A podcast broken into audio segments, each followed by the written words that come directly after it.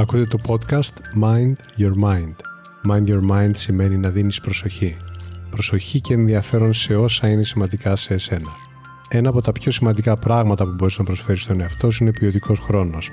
Ακούγοντας λοιπόν αυτό το podcast θα προσφέρεις στον εαυτό σου ποιοτικό χρόνο και έμπνευση. Είμαι ο Κωνσταντίνος Χαραντινιώτης και το podcast μου Mind Your Mind θα σε βοηθήσει πραγματικά να γίνεις ο μάστερ του νου σου, να καλλιεργείς την οτροπία για μια ζωή με νόημα. Καλώς ήρθες. Όταν έχεις τον έλεγχο των συναισθημάτων σου, μπορείς να ζεις ελεύθερος από στενάχωρες σκέψεις και συναισθηματική κόπωση.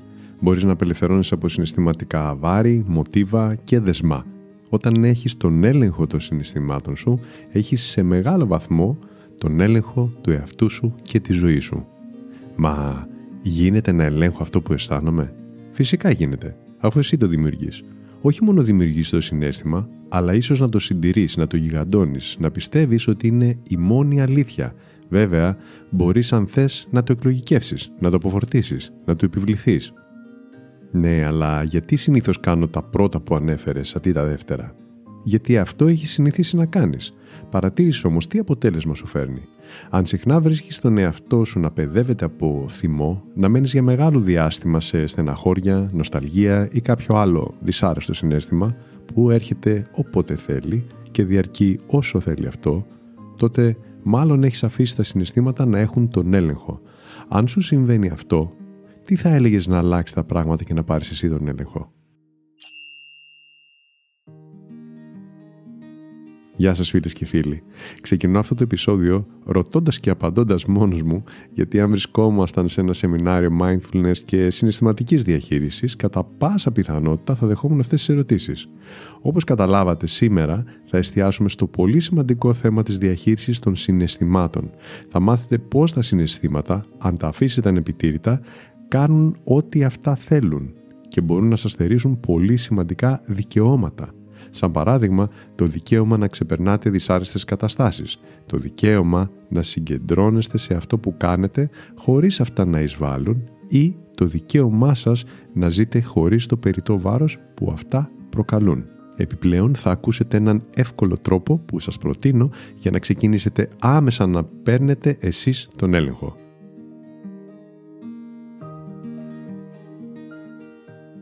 Ας ξεκινήσουμε από αυτό. Τα δυσάρεστα συναισθήματα είναι ολότελα δικά σου. Είναι απόλυτα φυσιολογικό να εμφανίζονται όταν γίνει κάτι μη ευχάριστο. Δεν γίνεται να κάνεις μόνο θετικές σκέψεις. Αυτό θα ήταν αφύσικο. Όταν όμως κάτι σε ταλαιπωρεί, είναι επίσης στην φύση σου να θες και είναι απαραίτητο να επαναφέρεις τον εαυτό σου σε ισορροπία.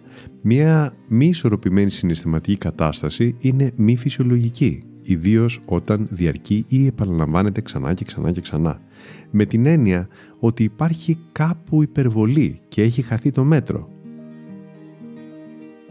Εσύ συμφωνείς ότι η φυσιολογική εκδοχή σου και αν μη τι άλλο η πιο επιθυμητή είναι όταν αισθάνεσαι ηρεμία και ψυχραιμία και όχι όταν αισθάνεσαι ταραχή; Όταν ενδίδεις ένα συνέστημα που σε ταράζει και ασχολείσαι μαζί του όχι για να το αποφορτήσεις, αλλά με τρόπο που το συντηρεί και το εδραιώνει, τότε τα ανεξέλεγκτα συναισθήματα αρχίζουν να περιορίζουν τις επιλογές σου. Αρχίζεις δηλαδή να λειτουργείς μέσα σε στενά πλαίσια μοτίβων συμπεριφοράς που τα επαναλαμβάνεις και τα επαναλαμβάνεις και τα επαναλαμβάνεις. Πώς έγινε αυτό; Αυτό κατά πάσα πιθανότητα έγινε γιατί για πολύ καιρό λες τα ίδια πράγματα στον εαυτό σου. Σαν παράδειγμα, του μιλάς συνέχεια για το θυμό σου. Του ξαναδείχνεις την κασέτα που παίζει την ιστορία που σε θύμωσε. Και προφανώς έτσι, κάθε φορά το ζεις όλο από την αρχή. Μπορεί επίσης να αναλώνεσαι σε φανταστικά σενάρια που σχετίζονται με αυτό το θυμό. Αν μου έλεγε έτσι, εγώ θα του έλεγα αλλιώς. Και αν μου έκανε το ένα, εγώ θα του έκανα το άλλο. Ο εγκέφαλός σου δεν μπορεί να κάνει τη διάκριση αν αυτό συμβαίνει στα αλήθεια ή το φαντάζεσαι. Θυμώνει πραγματικά και δίνει εντολή στον οργανισμό σου να αντιδράσει όπως σε έναν πραγματικό θυμό που τον έχεις μπροστά σου, που συμβαίνει εκείνη την ώρα. Επιπλέον, αν πολύ συχνά ταΐζεις τον εγκέφαλό σου με την τροφή θυμός, τη συνηθίζει και του γίνεται εύκολο να θυμώνει με την παραμικρή αφορμή. Ο εγκέφαλός μας μαθαίνει πολύ εύκολα. Αυτό που καταλαβαίνει ότι χρησιμοποιείς περισσότερο, μαθαίνει να το επιλέγει αστραπιαία. Όπως χέρι αυτόματα με ποιο χέρι ανοίγεις την πόρτα γιατί εσύ του έμαθες ανοίγοντας πόρτες πάντα το συγκεκριμένο χέρι. Με την ίδια ευκολία μπορεί να μάθει να θυμώνει, να νευριάζει, να απογοητεύεται και ούτω καθεξής. Ή να θυμίσω πάλι. Μπορεί να μάθει να συγχωρεί, να προχωράει παρακάτω, να είναι αισιόδοξος κτλ. Από εσένα εξαρτάται τι εκπαίδευση του κάνεις και τι σκοπεύεις να του μάθεις από εδώ και στο εξής. Αυτό είναι το πιο σημαντικό. Το από εδώ και πέρα.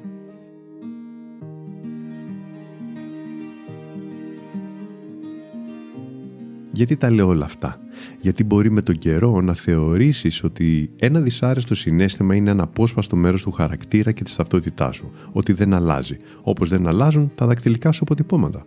Μπορεί να πεις, ε, εγώ είμαι νευρικός τύπος, τι να κάνουμε; Αυτός είμαι, δεν μπορώ να αλλάξω.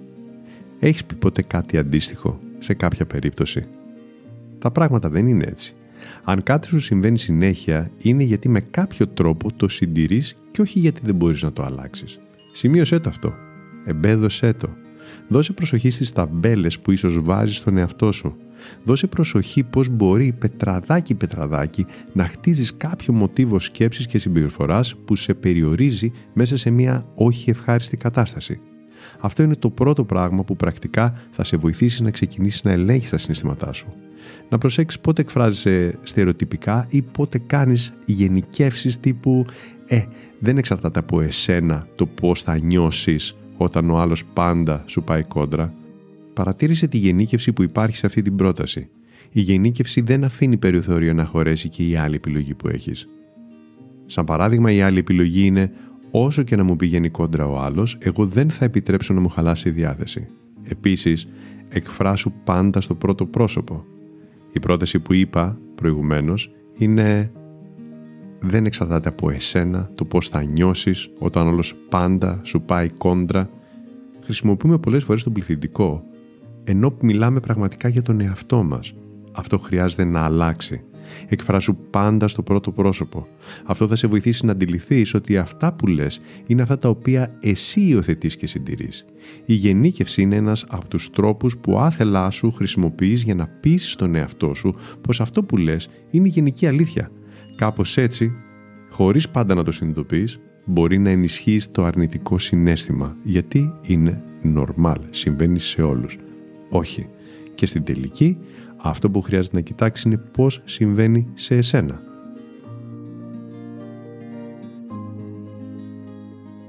Η στρατηγική λοιπόν που θα σε βοηθήσει να αποδυναμώσεις το αφήγημα των αρνητικών συναισθημάτων και να πάρεις τον έλεγχο ονομάζεται λογικός αντίλογος.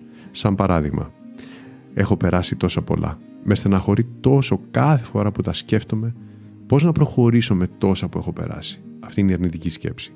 Ο αντίλογος Πράγματι έχω περάσει πολλά. Δεν μου κάνει καλό όμως να τα αναμασώ. Βλέπω ότι μου τρώει ενέργεια και μου αποσπά την προσοχή. Θα ασχοληθώ με άλλα πράγματα και θα διώχνω τη σκέψη μέχρι να βαρεθεί αυτή να έρχεται. Το επιχείρημα του αντίλογου είναι λογικό και γι' αυτό έχει δύναμη.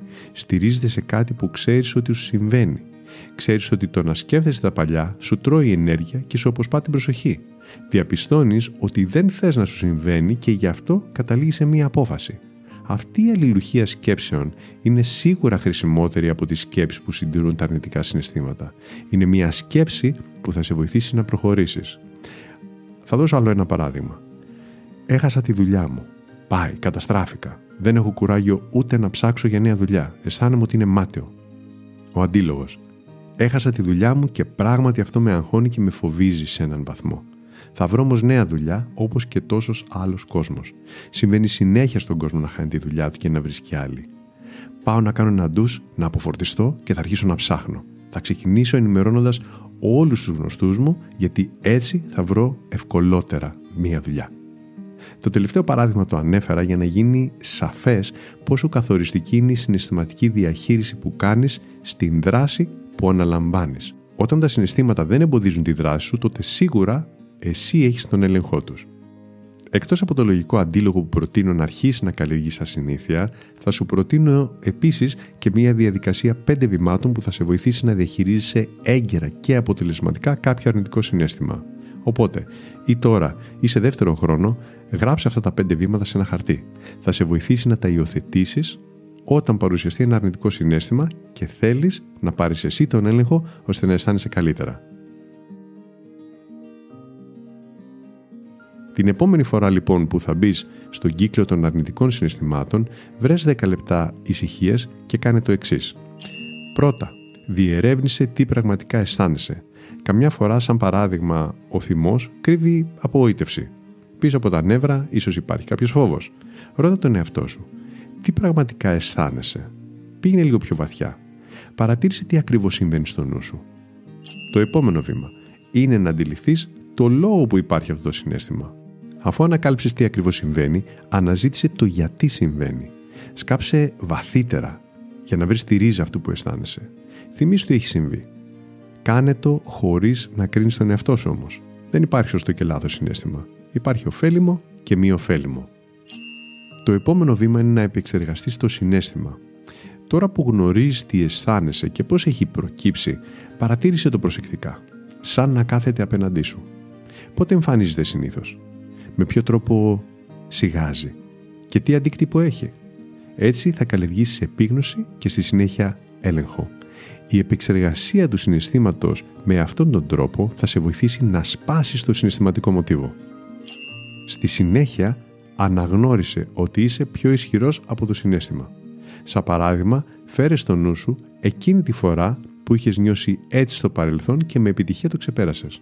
Αφού το έχεις κάνει στο παρελθόν, σίγουρα μπορείς και τώρα.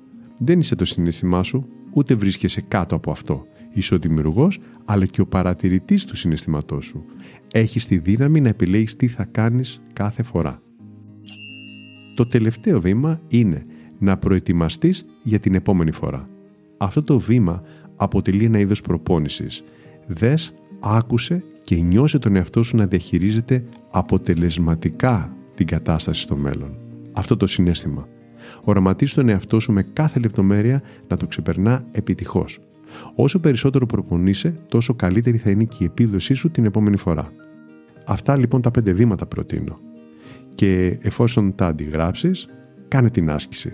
Και βέβαια όποτε το χρειαστείς, μπορείς να επιστρέφεις εδώ στο επεισόδιο για να τα ξανακούσεις. Σήμερα λοιπόν ακούσατε τρόπους που έχω προτείνει σε πολλούς ανθρώπους στις συνεδρίες coaching που προσφέρω ώστε να πάρουν τον έλεγχο όταν βιώνουν αρνητικά συναισθήματα και να σταματήσουν τον αρνητικό μονόλογο. Τους έχουν βοηθήσει και τους έχουν φανεί πολύ χρήσιμες αυτές οι πληροφορίες. Πιστεύω λοιπόν που θα σας βοηθήσουν και εσάς να κάνετε καλύτερη συναισθηματική διαχείριση. Κατανοήσατε πως μέσα από τις δικές σας επιλογές μπορούν να δημιουργηθούν συναισθηματικά μοτίβα που περιορίζουν τις δυνατότητές σας και μάθατε δύο στρατηγικές, το λογικό αντίλογο και τη διαδικασία των πέντε βημάτων, έτσι ώστε να παίρνετε τον έλεγχο των συναισθημάτων σας. Εύχομαι από αυτό το επεισόδιο να κρατήσετε ότι ο εγκέφαλός σας μπορεί να εκπαιδευτεί σε πολλές διαφορετικές νοοτροπίες. Μία μη ωφέλιμη συνήθεια ή μία μη ωφέλιμη νοοτροπία πάντα υπάρχει τρόπος να αλλάξει. Αν θέλετε να ακούσετε κι άλλες μεθόδους που βοηθούν στη διαχείριση αρνητικών συναισθημάτων και σκέψεων, θα βρείτε δύο links στην περιγραφή του επεισοδίου που θα σας οδηγήσουν σε δύο σχετικά επεισόδια. Αν επίσης αισθάνεστε ότι θέλετε να κάνετε μια πιο βαθιά και εστιασμένη δουλειά σε αυτό το θέμα και να δώσετε λύσει σε θέματα που σας απασχολούν, παρακάτω θα βρείτε δύο ακόμα link. Στο πρώτο θα βρείτε πληροφορίες για το σεμινάριο Mindfulness και Διαλογισμού Ο Κήπος του Νου και στο δεύτερο θα βρείτε πληροφορίες για ατομικές συνεδρίες coaching. Αν σας άρεσε το επεισόδιο, παρακαλώ αφήστε την αξιολόγησή σας στο κανάλι μου για να βοηθήσετε το podcast να συνεχίσει την καλή του πορεία. Να είστε καλά και να φροντίζετε τον εαυτό σας. Αυτό λοιπόν ήταν το Mind Your Mind. Η καλύτερη ώρα να με ακούτε είναι όταν θέλετε έμπνευση και ηρεμία. Κάντε follow για να λάβετε ειδοποίηση για το επόμενο επεισόδιο. Θα το βρείτε παντού. Spotify, Apple, Google, αλλά και όπου αλλού εσείς το ακούτε. Μέχρι το επόμενο επεισόδιο, πρόσεξε πώς σκέφτεται το μυαλό σου. Μπορεί να σε πάει όπου το ζητήσεις. Γεια χαρά!